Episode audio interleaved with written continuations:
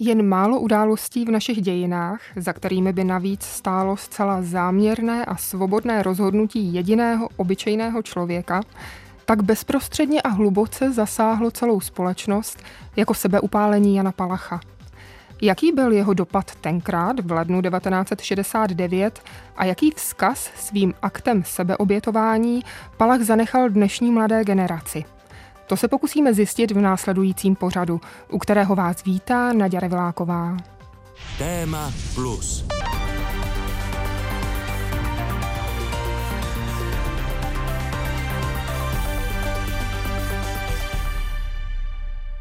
Dokázali byste se obětovat tak, jako se obětoval Jan Palach? Byl by vám národ a vlast milejší než váš vlastní život, který teprve začal? Opustili byste rodinu, vaše milované, vyhlídku na budoucnost a všechno, co jste doposud měli rádi? Většina lidí, které znám, by to nikdy neudělala. Ani já ne. Tak se zamýšlí Jana Mrhalová, studentka třetího ročníku gymnázia v Českém Krumlově. Dostala ve škole za úkol napsat Janu Palachovi, nebo jeho matce. Napsala nám všem, svým současníkům. Jak vás to napadne? Jak vás napadne, že vaše smrt něčemu pomůže? Co kdyby byla zbytečná? Proč si vyberete trpět za něco, o čem ani nevíte, jestli to bude skutečné? Je to šílenství nebo hrdinství? Možná trochu obojího. Jana až donedávna netušila, že by mohla mít s Janem Palachem něco společného, kromě snad křestního jména, ale má. Pro mě je myšlenka tohoto skutku nemyslitelná, nepředstavitelná. Existuje pouze jedna jediná situace, kdy si dokážu představit, že se obětuji. A to pouze pro někoho, koho miluji celým svým srdcem a mnohonásobně víc než sebe sama. Jak moc tedy musel Jan Palach milovat svou vlast, aby se rozhodl přijít o všechno? Inspirací k sepsání tohoto zamyšlení byl pro Janu dopis – Studentům Českokrumlovského gymnázia ho v únoru 1969 poslala Libuše Palachová jako poděkování za kondolenci, kterou od nich obdržela po smrti svého syna. Její dopis doputoval k adresátům až teď, po více jak půl století. Moji drazí, děkuji vám za slova soucitu, která jste mě projevili ve svém dopise. Děkuji za vaše pochopení. Můj syn Jan byl mi velkou oporou, Měl mě velmi rád, ale vlast miloval nade vše. Obětoval se proto, aby se naše národy vzchopily a dále bojovali za svou svobodu. Kéž jeho oběť nebyla marná. Bude mi velkou ctí, pojmenujete-li studentský domov v Českém Krumlově jménem mého syna Jana Palacha. Věřím, že budete bojovat za věc, pro kterou můj syn obětoval svůj život. Za pravdu, a svobodu. Libuše Palachová, matka Jana Palacha, Praha 10. února 1969.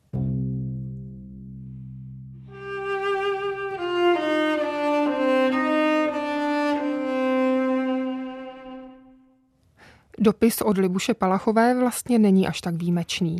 Po smrti svého syna obdržela tisíce kondolencí a odpovídala na ně. Přesto výjimečný je právě v tom, jak dlouho mu trvalo, než se dostal ke svým adresátům. A co na něj říkají oni? Bylo to teda jako překvapení, nečekala jsem to, že by jsme byli takhle propojení.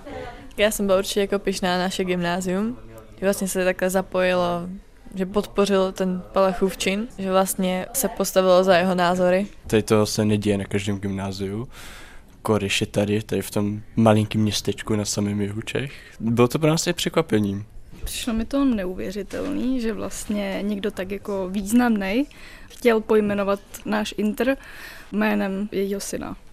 Kdo byl tak významný pro českou historii vlastně, kdo udělal něco, co změnilo pohledy lidí na tu tamnější situaci vlastně je jako neuvěřitelný, no, že ten dopis byl napsán přímo našemu gymnáziu, tak já jsem se cítila třeba hrdě, že chodím na toto gymnázium. No.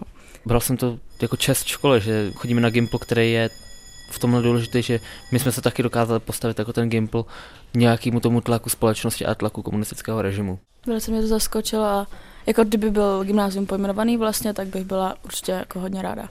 Čest chodit na gymnázium Jana Palacha. Určitě. Jak je možné, že dopis Libuše Palachové přišel studentům Českokrumlovského gymnázia až nyní? To bylo tak. No já jsem se seznámil s Vladimírem Kajfrem na brigádě pro archiv Akademie věd, knihovně, a my jsme se skamarádili a v jednu chvíli někdy jsem byl u něj doma na nějaký večeři nebo něco takového a on mi ukázal prostě najednou ten dopis. Václav Lipka, se kterým jsem se sešla v pražské kavárně, je technik Českého rozhlasu a Vladimír Kajfr, o kterém je řeč, učil na gymnáziu v Českém Krumlově v době, kdy se Jan Palach upálil. On byl dost nonkonformní profesor, hodně třeba pařil teda s těma studentama, ale oni měli hrozně jako rádi, protože měl obrovský rozlet a tak dále a, a fakt se s ním bavil úplně o všem. A v tom 68. prostě byl proti té okupaci a asi v říjnu nebo v listopadu ve 68. nebo začátku toho 69. tak si zlámal nohy. Že blbě spadl z nějakého mostu nebo co. A asi napsal tu kondolenci té mamince do Jana Palacha a následně teda 12. února 69 přišla ta odpověď od té maminky Jana Palacha. Já jsem měla pocit, že to nepsal jako za sebe, ale že to psal i za ty studenty. My to nevíme, protože o tom nikdo neví. Hlavně já si myslím, že on to sice psal jako jménem jako studentů a profesorského sboru, ale myslím si, že to byla hodně jako solo akce jeho. Že to nebylo úplně, že by to byla jako skupina. Myslím, že to psal jako on za sebe, jako nějaký morálního hlediska, že to byla jako povinnost prostě. I za ty studenty. Je možný, že to pár z nich jako vědělo, ale neumí je dohledat. A potom on vlastně z té školy musel odejít, jo? Ona ho smetla normalizace a já mám ještě teda opravdu jako posudek z té doby, kdy je to přesně popsaný, z kterých důvodů oni ho vyrazili.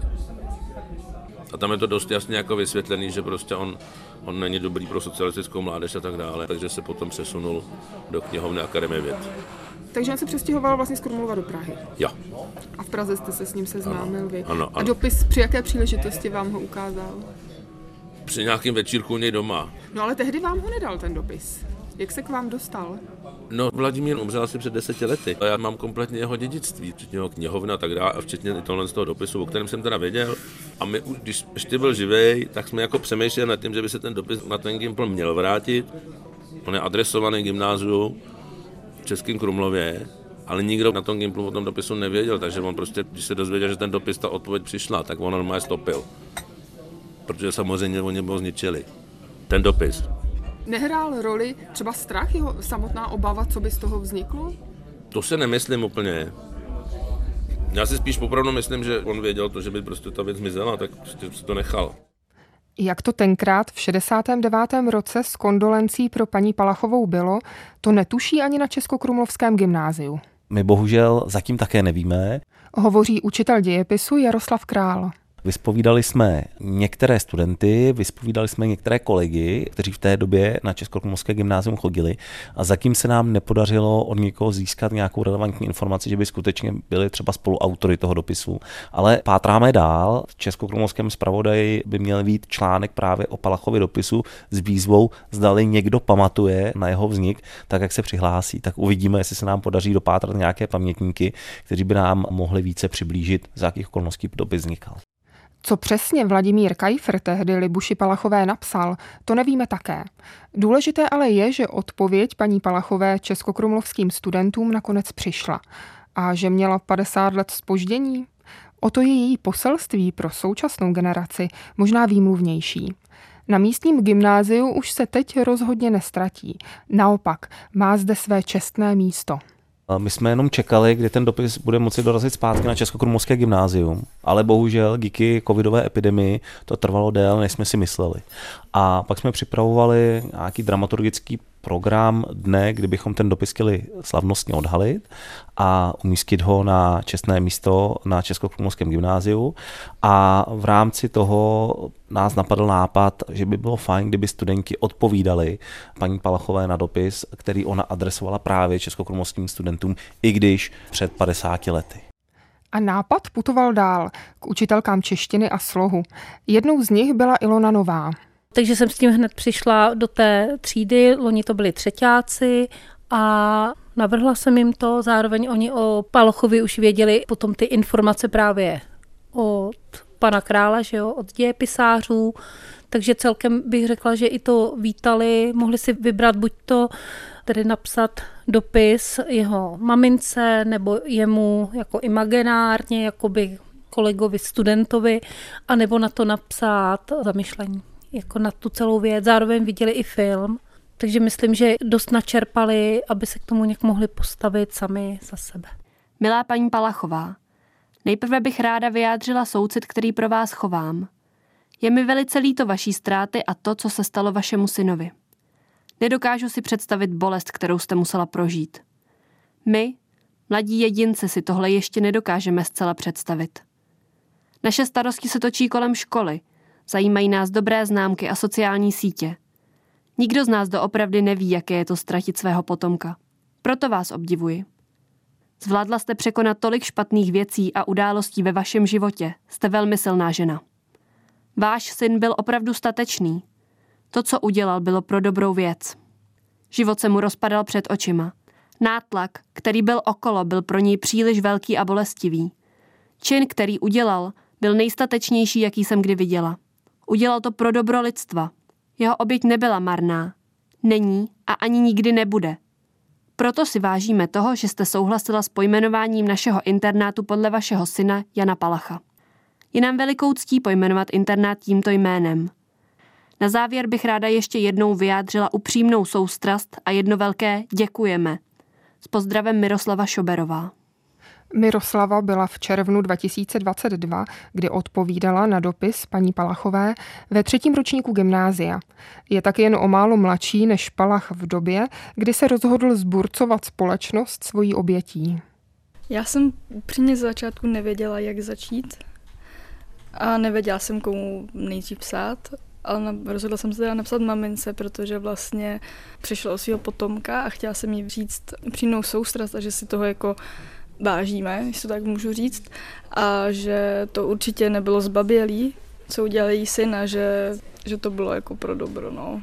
Já jsem teda taky psala té mamince z toho důvodu, že jsem se dokázala tak nějak vcítit, i když to nejde tak říct, cítit se do této situace, ale rozhodně bych jí jako chtěla vzkázat to, jak nás to mrzí, že přišla o syna, který byl takto smyšlející a že byl vlastně inteligentní člověk. Mladý muž měl toho hodně před sebou a vlastně ta bolest pro ní musela být strašná. Já jsem přistoupil spíš k celkovému tomu činu, že ten čin jako takovej jsem chtěl popsat a chtěl jsem jako na něj zareagovat svými slovy a svým vlastním jako názorem. No, poděkovat tomu Palachovi za to, co udělal pro ten stát a jak se dokázal vlastně jako jediný ve své době víceméně postavit proti tomu režimu, postavit proti té okupaci, tomu, co se stalo. Ten soucit tam, myslím si, že mi to dalo víc té inspirace napsat něco jí jako matce, než jemu, protože upřímně jeho čin by jsem asi sama nedokázala. Já jsem zase chtěla psát jako přímo jemu, přímo Palachovi, protože já bych se s ním strašně jako chtěla potkat a zeptat se ho, jak se cítil a jestli o tom přemýšlel už dlouho a, a jestli taky myslel na paní Palachovou, že tady po sobě nechá tu rodinu a být taková jeho spovědnice, zeptat se ho, jak se cítil a, a tak. Milý Jane, chtěla bych ti smeknout poklonu a obdiv, protože tvůj čin je pro mě nepochopitelný. Je mi z toho úzko, když si představím, jak ses musel cítit před tím činem. Jak ses v srpnu 1968 musel cítit bezmocný. A vlastně bych to asi chtěla poznat. Být taková tvoje spovědnice. Vzít na sebe alespoň část tvých tíživých myšlenek a pocitů, které jistě byly obrovské. Vědět, jestli si na tento čin myslel už dříve, před srpnem 1968. Vědět, jestli si myslel na lidi, které tady po sobě necháš, kteří se budou cítit možná stejně bezmocně, jako se cítil ty. Nevím, jestli si měl někoho, komu se svěřil, nebo alespoň mohl svěřit. Ale dokážu si představit, že o takových činech je těžké mluvit. Vlastně ani nevím, co bych v takové situaci udělala. Jestli bych tě podpořila, nebo ti to vymlouvala. Je to sice hrdinský čin, ale na druhou stranu je to obrovská oběť. Každopádně si pro mě hrdina. Obětovat tak moc, proto aby se ostatní zvedli a začali bojovat za svobodu. Je mi líto, že váš čin a čin ostatních pochodní neměl velké odezvy kvůli utužení režimu, cenzuře a dalším důvodům. S pozdravem, vaše Majda.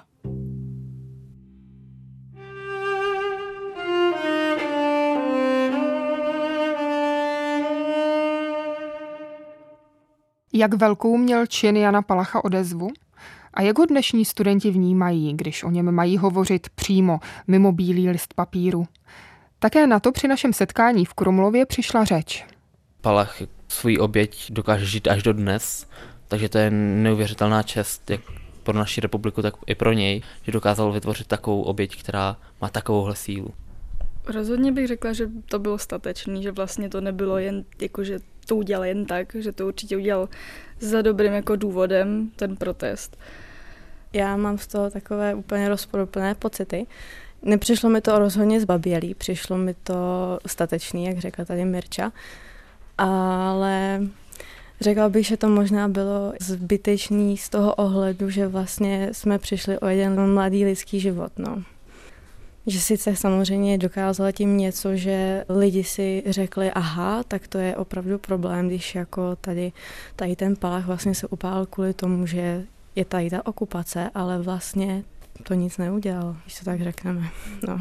Podle mě to byl hrdinský čin a je to jako velká oběť. Pro tak málo by se dalo říct, obětovat takhle svůj život, když se vlastně ještě potom další 20 let nic nedělo. Takže pro mě je to velká oběť. Pro taky hrdinský čin, že se vlastně rozhodl obětovat svůj život za tu republiku a tady ten režim. Jako se ostatní zvedli a šli, šli bojovat za to, co on udělal, tak to mi přijde hrdinský. Já si myslím, že to teda samozřejmě chtěl dost odvahy, ale nevím, jestli tam nebyl nějaký jiný způsob, kterým bys to mohlo jako udělat, než to sebeobětování. Že možná tam mohl být nějaký jiný způsob, jak to provést. No já si taky myslím, že by se tím jako dal víc popřemýšlet, než se jako obětovat a tím vlastně zabít úplně tu možnost něco dokázat jako víc, že jako fakt změnit ten systém nějakými jinými způsoby, přesvědčit víc lidí, než vlastně sám se obětovat a jenom ten systém znejistit. Dne 16. ledna 1969 se Jan Palach na protest proti okupaci Československa vojáky Varšavské smlouvy upálil. O tři dny později umírá na své zranění. Ale již Gilgameš věděl, že nesmrtelnost je v činech a Palach svým činem žije dnes dál. Zasadil demokracii a naším úkolem je starat se o ní a zalévat ji, neboť se může stát, že okolo ní vyroste plevel a ten ji udusí. Píše ve své úvaze další ze studentů gymnázia, letošní maturant Prokop Majkus. Na místě Palacha bych byl zoufalý, cítil bych se zbytečný a zklamaný. Dle mého má život nejvyšší hodnotu a zahazovat ho dává najevo bezmocnost, ve které se člověk nachází. A proto Palacha obdivuji. Nevzal jen svou bezmoc, svou chuť změnit špatné. Vzali od nás všech a my bychom mu ji měli den co den splácet ve formě úcty ke svobodnému světu a demokracii. To je pohled dnešních studentů na hrdiný a současně pro mnohé rozporuplný akt sebeupálení Jana Palacha. Jak ho vnímat dnes s odstupem více jak 50 let? Co Palach zamýšlel a čeho docílil? To jsem se vypravila zjistit na místo, které bylo a zůstává tichým svědkem jeho rozhodování.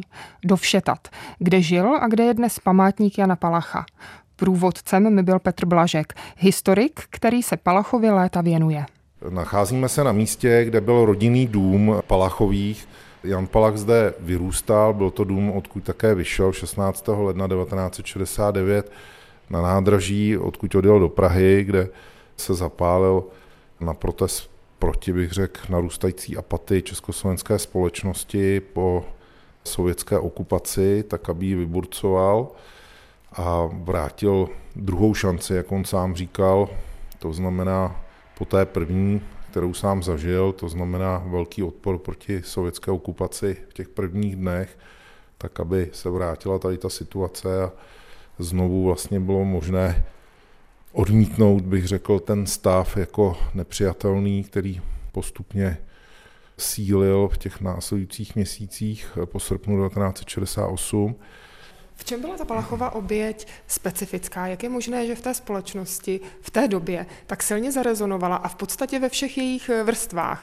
Sebeupálení Jana Palacha podle mého názoru tak silně rezonovalo nejenom doma, ale i v zahraničí kvůli tomu, že ten čin i Jan Palach sám symbolizoval situaci Československa necelých pět měsíců po srpnové okupaci. Malé země, která byla přepadena sovětskou armádu a jejími spojenci, země, která se bránila pouze vlastně pasivně, jenom řekněme takovými pacifistickými způsoby země, která zároveň už byla 20 let eh, součástí velkého sovětského bloku se všemi zločiny a důsledky, které to mělo pro její obyvatele. Eh, myslím si, že k tomu velmi výrazně přispěl to, že Jan Palach byl student, 20-letý mladý člověk, který měl krásnou tvář, který napsal ty dopisy navíc ještě takovým způsobem, že rezonovaly a byly srozumitelné téměř všem, protože on tam vlastně vznesl pouze dva požadavky, které byly přímo spojené s pražským jarem a souvisely se svobodou slova, ať už jako se svobodou, která je skutečně svobodou projevu, to znamená zrušení cenzury, anebo je spojená se zodpovědností a to bylo odmítnutí toho okupačního časopisu zprávy, který sovětská vojska distribuovaly s pomocí domácích kolaborantů bez souhlasu československé vlády. Zároveň velmi silně si myslím rezonovalo také to, že on se tam označil za součást nějakého většího celku, mluvil tam o skupině, která je připravená se postupně upalovat. Mluvil o tom, že si vylosoval jedničku, že dostal tu čest se zapálit jako první a ten příběh, který nekončil tím sebeupálením jeho, nebo jeho smrtí o tři dny později, ale pokračoval dál, protože lidé nevěděli, jestli ta skupina existuje, jestli skutečně se naplní ta hrozba. Potom navíc ty případy těch následovníků byly velmi četné i díky tomuhle a byly četné nejenom v československém prostředí, kde jenom do konce února to bylo zhruba asi 29 lidí, což bylo docela dost. Těch lidí přibývalo i v následujících měsících, takže tohle všechno dohromady z toho sebeupálení Jana Palacha udělalo skutečně jako mimořádnou událost. Následovala celá řada veřejných akcí, které ukázaly, že veřejnost vnímá ten čin jako skutečně projev oběti a protestu proti tehdejší situaci. Jeho pohřbu se zúčastnilo opravdu velké množství lidí, mluví se o 100 tisících, ale já si myslím, že jich možná bylo ještě více podle těch dobových záběrů. Navíc se konaly různé trezny, nejenom v Československu, ale i za hranicemi. K Janu Palachovi se vyjadřovali nejen domácí představitelé, ale také světoví státníci. Jan, třeba papež vydal prohlášení k činu Jana Palacha.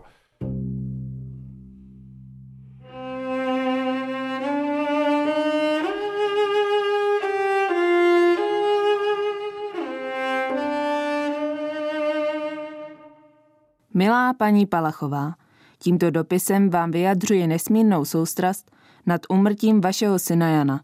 Byl to chytrý a nebojácný chlapec, jeho smrt námi všemi velmi otřásla. Honzův akt však bez pochyby zasáhl nejvíc vás. Po dlouhá léta jste Jana vychovávala sama a vaše odhodlání zachovat jeho dědictví i po jeho smrti nechává nejednu matku v slzách. Obětovala jste mu za života mnoho věcí. Díky vám z něj vyrostl spravedlivý muž se zdravým rozumem. Přestože se oficiálně nerozloučil, vězte, že vás velmi miloval.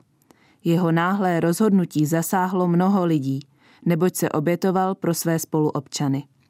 Láska k vlasti a nenávist k režimu ho popohnala drastickou cestou a on ji svým způsobem zdolal.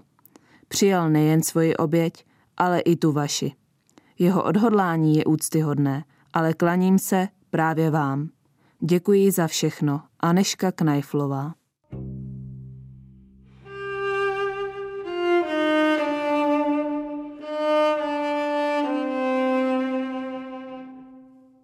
Kdybychom se zastavili u samotné paní Palachové, dá se říct, že to byla vlastně právě ona, která tu pochodeň Jana Palacha nesla dál? Paní Palachová, když se dozvěděla o tom činu, tak se nervově zroutila, byla převezena vlastně nejdříve do Legerovy ulice a tam naštívila svého syna, viděla vlastně úplně spáleného, zhroutila se, nervově byla odvezená na kliniku, kde strávila několik dní také opečovala svým synem druhým, který se také zroutil, když viděl z toho svého bratra.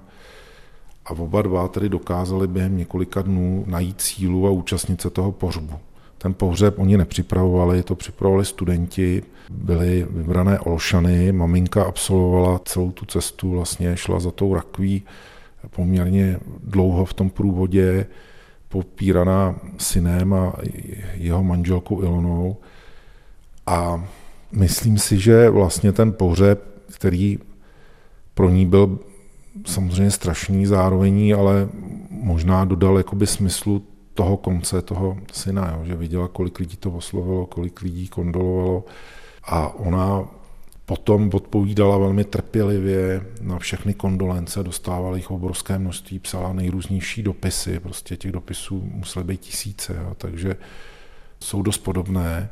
Jedním z nich je dopis v tom Českém Krumlově, který byl nedávno nalezen a odevzdám vlastně na to místo, kam byl poslán. A maminka jednoznačně přijala vlastně tu interpretaci, že syn umřel za národ, že to je oběť za národ a za svobodu a demokracii a takhle ona odpovídala velmi trpělivě, vlastně jednoduchými slovy a myslím si, že tohle to jí vlastně pomohlo to celé zvládnout, byť jako měla podsuchané nervy, léčila se s nima, jezdila do lázní, tak tohle si myslím, že bylo to vědomí toho, že ta oběť nebyla marná, určitě jako hrála roli. Na stranu druhou to pro ní muselo být strašně těžké, když viděla, jak se od ní odvrací přátelé někteří, kteří prostě pod vlivem té takzvané normalizace s ní přerušovali kontakty, přecházeli přes ulici, začalo chodit méně lidí, navíc ještě tady státní bezpečnost tady měla různé konferenty, takže ta situace byla velmi těžká, byla i kontrolovaná pošta, ne všechno dostávala, ale přesto tu památku vlastně udržovala.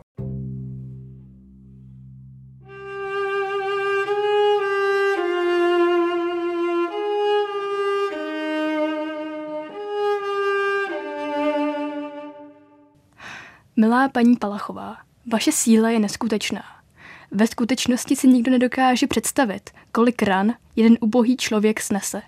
Přitom rány, které jste ustála vy, jsou zcela nesrovnatelné s něčím, co si člověk dokáže představit. Ztráta manžela i syna pro vás musela být zdrcující, ale vy jste tu bolest překonala a i tak se postavila systému. Dokázala jste jinou čin zhodnotit a dokázat celému světu, že jeho oběť byla hrdinský čin. Byla jste sice zdrcená matka, vdova, ale o to silnější jste byla žena. Jiný čin pro mne sice nemá až takovou váhu, jako pro ostatní, ale vy jste pro mne hrdinkou. Jan zde zanechal spoustu zlomených srdcí a spoustu plačících očí a vy jste za ním i tak stála a i po smrti ho podporovala. Nenávidět by pro vás asi bylo lehčí, ale vy jste si vybrala tu trnitou cestu a také jste dosáhla cíle. Jen výjimeční lidé mají tu čest poznat tak silnou ženu a úžasnou matku. Děkuji vám za vaši snahu a odhodlání. Ukázali jste mi, jakou ženou chci být a inspirovala jste mě k tomu, abych si pevně stála za svými názory. Děláte nás silnějšími. Děkujeme. Emma Losenická. Dopisy studentů Českokrumlovského gymnázia jsem dala přečíst i Petru Blaškovi. Ty dopisy jsou velmi dojemné, je zajímavé, jakým způsobem vlastně přistupují k činu, který se odehrál před mnoha lety. Je vidět, že to je vlastně čin, který oslovuje současnou generaci, což mě těší, že je to takový hraniční čin, který vyvolává spousta emocí a některé ty dopisy jsou takové, že jsou skoro podobné, jako kdyby je psal někdo v roce 69. To mě docela překvapilo, že se docela vžili vlastně jako do té situace. Já jsem na tom gymnáziu byl, když se vlastně ten dopis umístěval na čestné místo, což je chodba, kolem které vlastně prochází ty studenti každý den a bylo to takové dojemné setkání, měl jsem tam možnost mluvit i s některými z těmi studenty a je vidět tedy, že byli také asi dobře připraveni, že vlastně věděli o tom činu hodně, že ty znalosti té dobové situace se tam odráží. Na druhé straně vlastně jako často takové ty nejsilnější dopisy jsou, které jsou z pozice, bych řekl, čistě lidské vlastně, jako kdy se snaží cítit do toho, co prožívala ta maminka, to je velmi dojemné. Milá paní Palachová, chtěla jsem vám vyjádřit svůj soucit pro situaci, kterou právě zažíváte. Přijít o vlastní dítě musí být nepřekonatelná životní bolest. Já jako dcera svojí maminky si nedokážu ani představit, že by o mě přišla nebo já o ní. Před pár měsíci umřel student naší školy, ale hlavně náš kamarád. Když jsem se s ním šla rozloučit na pohřeb a viděla jeho matku, jak ani dech nemůže popadnout, bylo mi příšerně. Viděla jsem na vlastní oči, jak bolestivá a dlouhotrvající událost to je. Rozdíl je ale v tom, že u našeho studenta to byla nešťastná náhoda, ale váš syn se rozhodl dobrovolně kvůli tomu, aby zachránil národ. Na druhou stranu nikomu v životě nepřeju, aby si zažil bolest jako vy nebo matka našeho kamaráda. Mrzelo by mě, pokud byste si dávala úmrtí vašeho syna za vinu. Rozhodl se sám a dobrovolně pro národ. Proto vám chci tímto dopisem vyjádřit svůj soucit a upřímnou soustrast. S pozdravem studentka gymnázia Eleonora Gutvirtová v Českém Krumlově 8. června 2022. Posloucháte pořad Téma Plus. Příběhy o tom, jak minulost ovlivňuje současnost. Pořad najdete také na webu plus.rozhlas.cz, v aplikaci Můj rozhlas a v dalších podcastových aplikacích. Jak bolestivé je přijít o dítě, nad tím se ve svém dopisu zamýšlela jedna ze studentek třetího ročníku Krumlovského gymnázia. Maminka Jana Palacha to dobře věděla a když vzplála další z živých pochodní té doby, student Jan Zajíc, měsíc po Palachově pohřbu 25. února 1969, napsala jeho rodičům. Drazí rodiče Jana Zajíce, přijměte prosím moji nejhlubší soustrast nad ztrátou vašeho drahého syna Jana. Stejně jako vy, i já a můj syn Jiří prožíváme kruté chvíle nad mým synem, nezapomenutelným Janem, který též obětoval život pro stejné ideje naší drahé vlasti. Kéž by nebyly jejich oběti zbytečné. Národ se povzbudil nad jejich hrdinými činy, cizina s námi sympatizuje a co bude dál? Snad dějiny jednou budou vyprávět o hrdiných obětech, které pro krásné humánní ideje obětovaly své životy a budou příkladem celé naší mládeži. Musíme být hrozně stateční, abychom překlenuli tak tragickou událost. A musíme se posilovat slovy, která vy i my od našich přátel dostáváme. Věřím, že nakonec přece jen pravda zvítězí. Vaše Libuše Palachová. Ona je oslovila a napsala jim kondolenci, že chápe jejich bolest, protože to sama prožila a ty dopisy potom, anebo krátké vzkazy na korespondenčních lístcích, které se zachovaly díky rodině Zajícových, tak jsou vlastně jedním z nejsilnějších vůbec nějakých písemných záznamů o reflexi toho činu a obou těch Janů, maminky se zpřátelili a potkávali se a vlastně si dávali navzájem sílu, aby to celé unesli.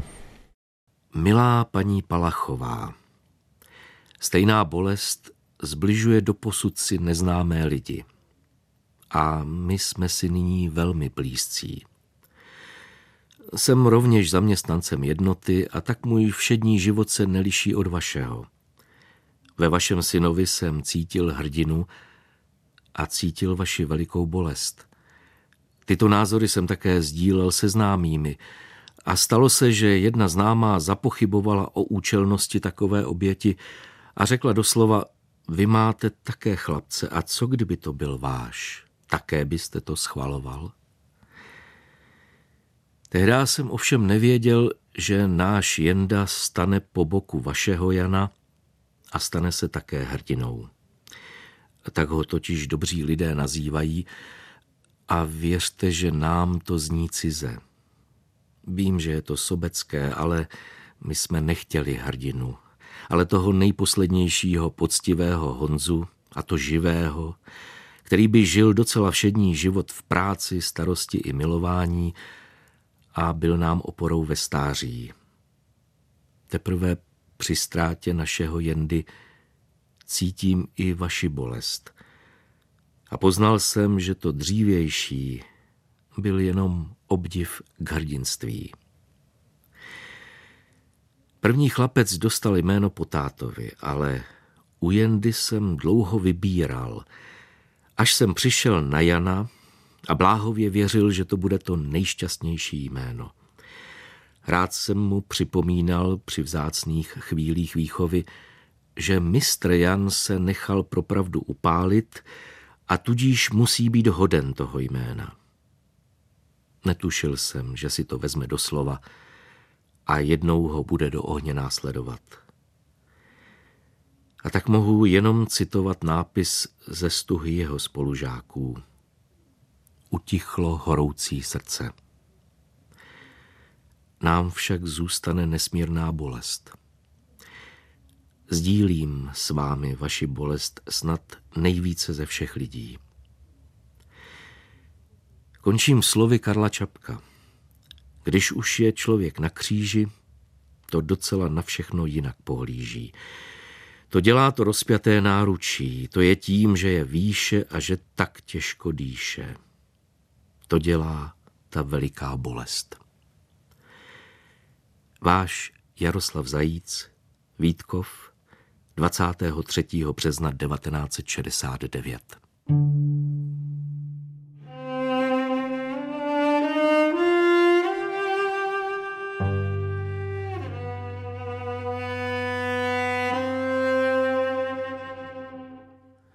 Jan Zajíc se po vzoru Jana Palacha rozhodl obětovat svůj život. Pro jiné byl Palach naopak inspirací v tom, jak své životy nasměrují dál.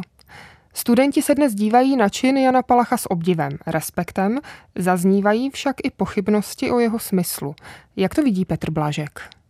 Ta otázka, jestli ten čin byl zbytečný nebo nebyl, to dostávám poměrně často. Já si myslím, že to je vlastně dost absurdní otázka. Když se podíváte na ty zaplněné ulice, kde jsou tisíce lidí prostě při pohřbu, nebo si čtete reakce světových státníků, nebo když člověk prochází ulicema Jana Palacha v zahraničí, nebo stojí před pomníkem v Římě a tak dál, tak je vidět, že ten čin samozřejmě měl smysl už v té době a měl taky smysl i v době, kdy ta památka byla vymazávána, nebyla připomínána v oficiálních médiích.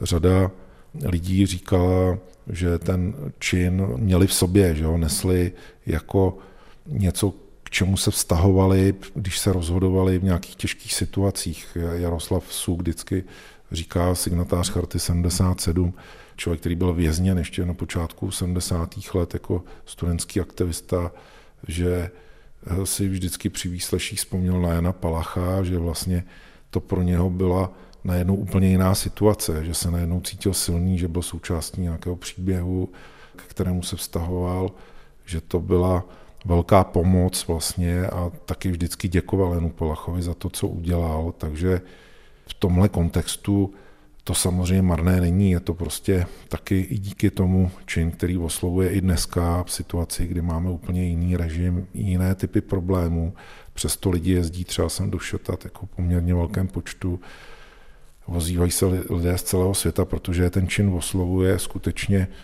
jako příklad nějaké mimořádné oběti v mimořádné situaci. No a ten rok 89 to jenom dokládá a je to takové, myslím, symbolické završení vlastně toho jeho úsilí, které můžeme vztáhnout na nějaký konkrétní systém politický a skutečně ten Palachův týden předznamenal pád komunistického režimu, jistě k němu vedlo mnoho a mnoho dalších faktorů, ale ten Palachův týden byl takovým viditelným znamením, že ten režim končí. Jan Palach se svým aktem sebeobětování zapsal do dějin a tím také do učebnic dějepisu. Na Českokrumlovském gymnáziu mohou hovořit o štěstí, že mají k dispozici tak osobní učební pomůcku, jakou je vlastnoručně psaný dopis Libuše Palachové místním studentům. Když to však vezmeme obecněji, jaké je Palachovo místo v osnovách českých škol? Jak přednášet studentům o příkladném hrdinství a současně varovat? Z tohoto způsobu protestu si příklad raději neberte. Určitě. Je to tak. Myslím, že to i do moderního dějepisu patří ukázat, že ty dějiny nejsou jednoznačné a zrovna i Palachův čin může být pro někoho rozporuplný. Vys bratři Mašínové, kteří naprosto neuznávali tento čin, protože říkali, je to škoda lidského života, který mohl bojovat aktivně proti komunismu. Takže ty názory na Palacha jsou různé, proto my určitě studentům nechceme indoktrinovat, co si o Palachovi mají myslet, ale spíše necháváme přemýšlet, aby oni sami nahlíželi na ten čin svýma očima a pokusili se jej zhodnotit. A učitelé dějepisu by měli být ideálně takovými průvodci, kteří jim nějakým způsobem mohou pomoci pochopit domovou atmosféru, dobové reálie, ale pak už to necháváme na těch studentech, aby oni sami hodnotili Palachův čin. To jsou slova dějepisáře Jaroslava Krále. A jak vysvětluje smysl Palachovy oběti svým studentům učitelka češtiny Ilona Nová? Samozřejmě já Palacha beru jako jednu z největších osobností vlastně v dějinách našeho národa. Každopádně jsme brali i to, že přesto, že ukončil ten svůj mladý život a zarmoutil tak svoji matku a podobně, takže si to dovedu představit vlastně i já jako matka, že mám syna v podobném věku, tak vidím ten přesah, že vlastně nám může být inspirací v tom ne, že bychom něco obdobného třeba čekali, nebo že bychom chtěli dneska, aby se něco obdobného jako stalo. I když můžeme s nějakými věcmi nesouhlasit v současnosti třeba, že jo, nějakými politickými, ale vlastně myslím, že Češi potřebují své hrdiny, abychom mohli být vlastenci a hrdí na osobnosti, které žili před námi.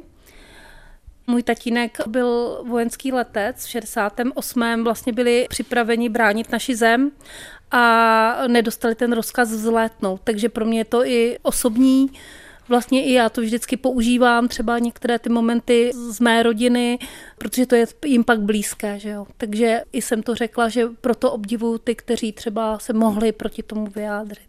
No ale samozřejmě si nepřejeme, aby někdo takhle fatálně opakoval čin Jana Palacha, že jo? To se nedá takhle říct. A co na to Petr Blažek? Nemáme dneska předem jasně stanovené vlastně postupy, jaká konkrétní osobnost by měla dostat jaký prostor v dějepise. To je vlastně věcí učitelů. Oni mají nějaké základní rámcové plány, ve kterých se pohybují. Je to skutečně na každém učiteli. Já každý rok eh, na různých školách Mám besedy se studenty, sám jsem učil dva roky na gymnáziu před lety, vystudoval jsem vedle historie na Filozofické fakultě také učitelství prostřední školy na pedagogické fakultě v obě ty školy. Takže chodil jsem hodně mluvit o Janu Palachovi. Vždycky to byly velmi zajímavé debaty, protože skutečně ten čin je radikální, hraniční, destruktivní vůči sobě samotnému.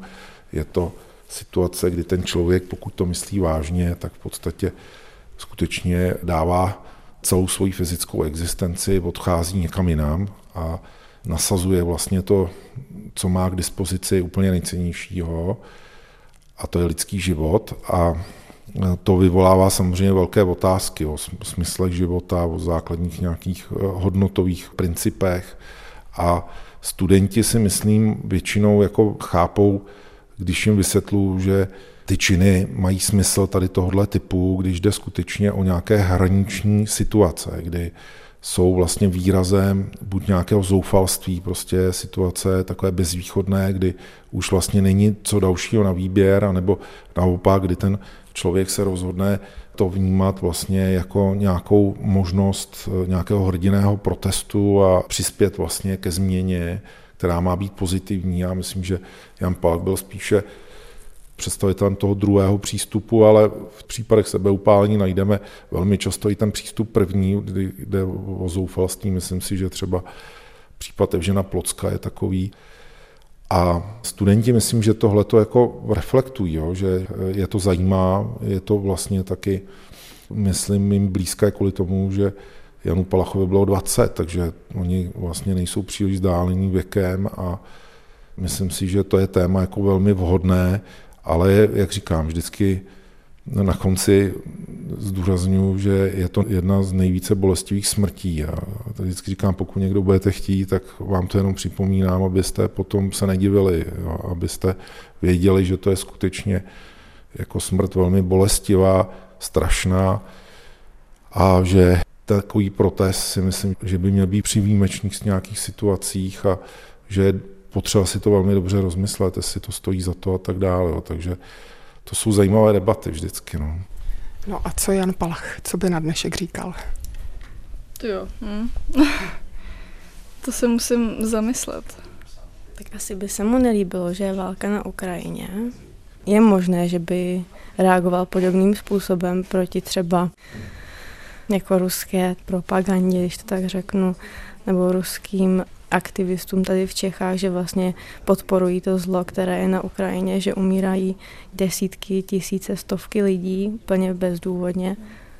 Tak já si myslím, že ten by byl hrdý na to, že dokázal vybudovat díky své oběti takový stát, jaký dnes máme. Já si myslím, že by byl hrdý na to, co se stalo v 89. a jak to potom postupovalo, ale byl by zklamaný z dnešní doby, jak to dneska funguje.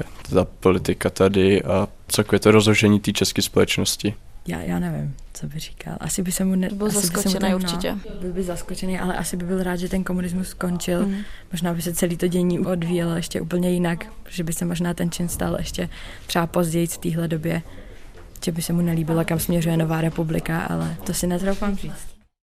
Já jsem se těch studentů ptala, co si myslí, že by Palach říkal na dnešní dobu, tak se zeptám i vás. Já myslím, že by určitě byl rád, pokud by žil. Počítám teďka rychle, kolik by mu bylo, 74 let, on je ročník 1948. Určitě by byl rád, že se dožil roku 1989, o tom nepochybuju, že by byl rád. Na straně druhé asi by patřil spíše k té kritické části společnosti. On byl, bych řekl, člověkem, který měl asi vysoké nároky na sebe a možná i na druhé lidi, takže určitě by asi nezůstával klidný a nebyl by stranou toho současného dění. Docela by mě zajímalo, kde by byl. Jestli by byl historikem, protože on chtěl být historikem a jestli by prožil ten svůj život jako člověk, který se zabývá dějinami, anebo jestli by třeba nechtěl být třeba aktivním účastníkem těch dějin, jo? jestli by nechtěl být třeba politikem nebo člověkem, který vstupuje do toho politického života aktivněji než běžný občan. Já myslím, že by to také možná bylo místo, kde bychom ho našli. Ahoj Honzo. Sice nevíš, kdo jsem, jak se jmenuji, odkud pocházím, zkrátka nic – ale nebýt tvého činu, možná bych tady nebyl. Nebo bych to nebyl já. Obdivuji tvou odvahu postavit se režimu v době, kdy to znamenalo velké nebezpečí. Tvá oběť určitě nepřišla na zmar. Ba naopak se stala jednou z věcí, která v listopadu 1989 pomohla při vzpomínce na tebe vyvolat velké revoluce a tedy i pád režimu. To, za co si bojoval, se stalo skutečností – a i díky tobě ti tu dnes 30 let od pádu komunismu můžu psát tento dopis. A to beze strachu, že by se nedoručil nebo že by se mi něco kvůli němu stalo. Moc ti děkuji, že si napomohl do naší země, dnes už jen samostatné České republiky, přivést demokracii. Je mi ale líto, že to už nemůžeš vidět. Stejně jako Jan Opletal si za svou myšlenku a za správnou věc zaplatil cenu nejvyšší, svým životem. Naše generace vám nikdy nebude schopna dostatečně poděkovat a uctít vaši památku. Když tak přemýšlím nad tvým činem, říkám si, že jsi byl opravdu hodně odvážný a nebál se s ničeho. Je vidět, že jsi byl opravdový vlastenec, odhodlaný za vlast a její blahobyt položit vše. Jsi skutečný hrdina. Nemyslím si, že bych já byl schopný udělat takovouto oběť. A proto si tě vážím ještě víc. Napsat článek do novin, složit písničku, nebo nejhůře jen sedět v hospodě a bez duše nadávat, jak dnes máme ve zvyku, dokáže každý. Ale začít něco proti tomu problému konat už chce větší kuráž.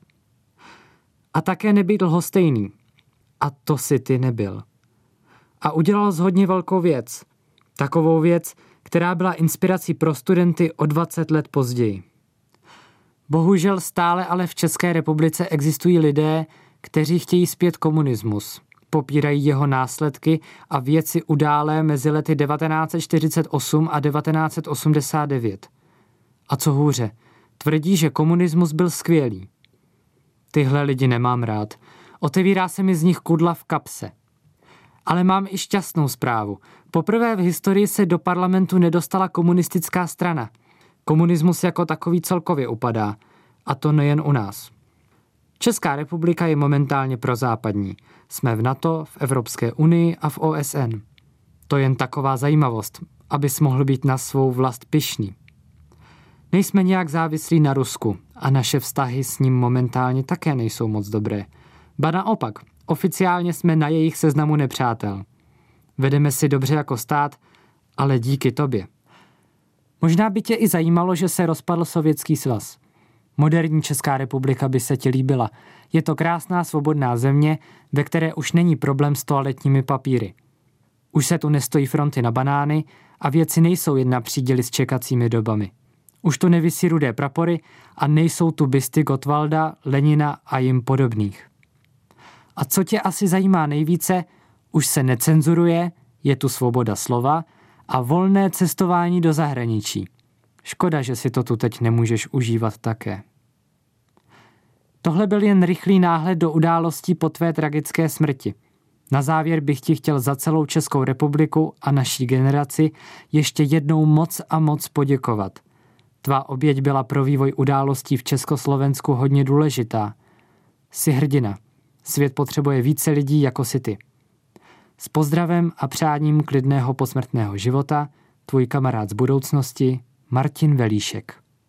Na závěr jsem se ještě zeptala učitele Českokrumlovského gymnázia Jaroslava Krále, jak to vypadá se studentským domem, který by měl nést jméno Jana Palacha.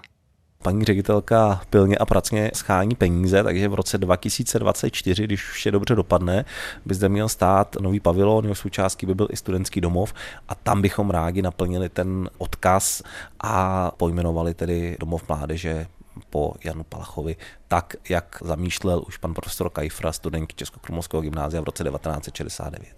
Studentky mi říkali, že by bylo hezké, kdyby se gymnázium jmenovalo po Janu Palachovi. Co ještě tato verze? To by určitě bylo hezké, ale ta myšlenka má dvě roviny. My když jsme uvažovali o tom, že by bylo fajn mít v názvu gymnázia nějakou historickou osobnost, tak jsme se vším respektem vůči Janu Palachovi spíše uvažovali o jeho mamince protože to je osoba, která si myslím, že je dosky nedoceněná, ale díky tomu dopisu my jsme se také paní Palachové podrobně věnovali a tu bolest, kterou ona musela prožít, tu několikanásobnou bolest, která pak souvisela i s pohřbem Jana Palacha a poté, kdy byly násilně vyzvednuty jeho ostatky a vlastně celoživotní ústrky od komunistického režimu, to pro nás byla opravdová hrdinka. Takže když jsme přišli s myšlenkou, že by bylo zajímavé využít nějakou historickou osobnost názvu naší školy, tak to bylo právě jméno paní Palachové.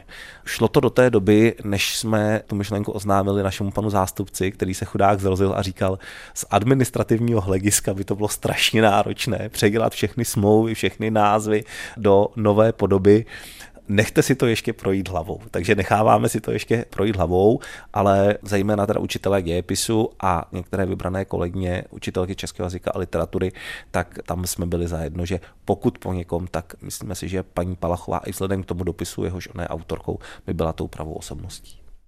Tak vida.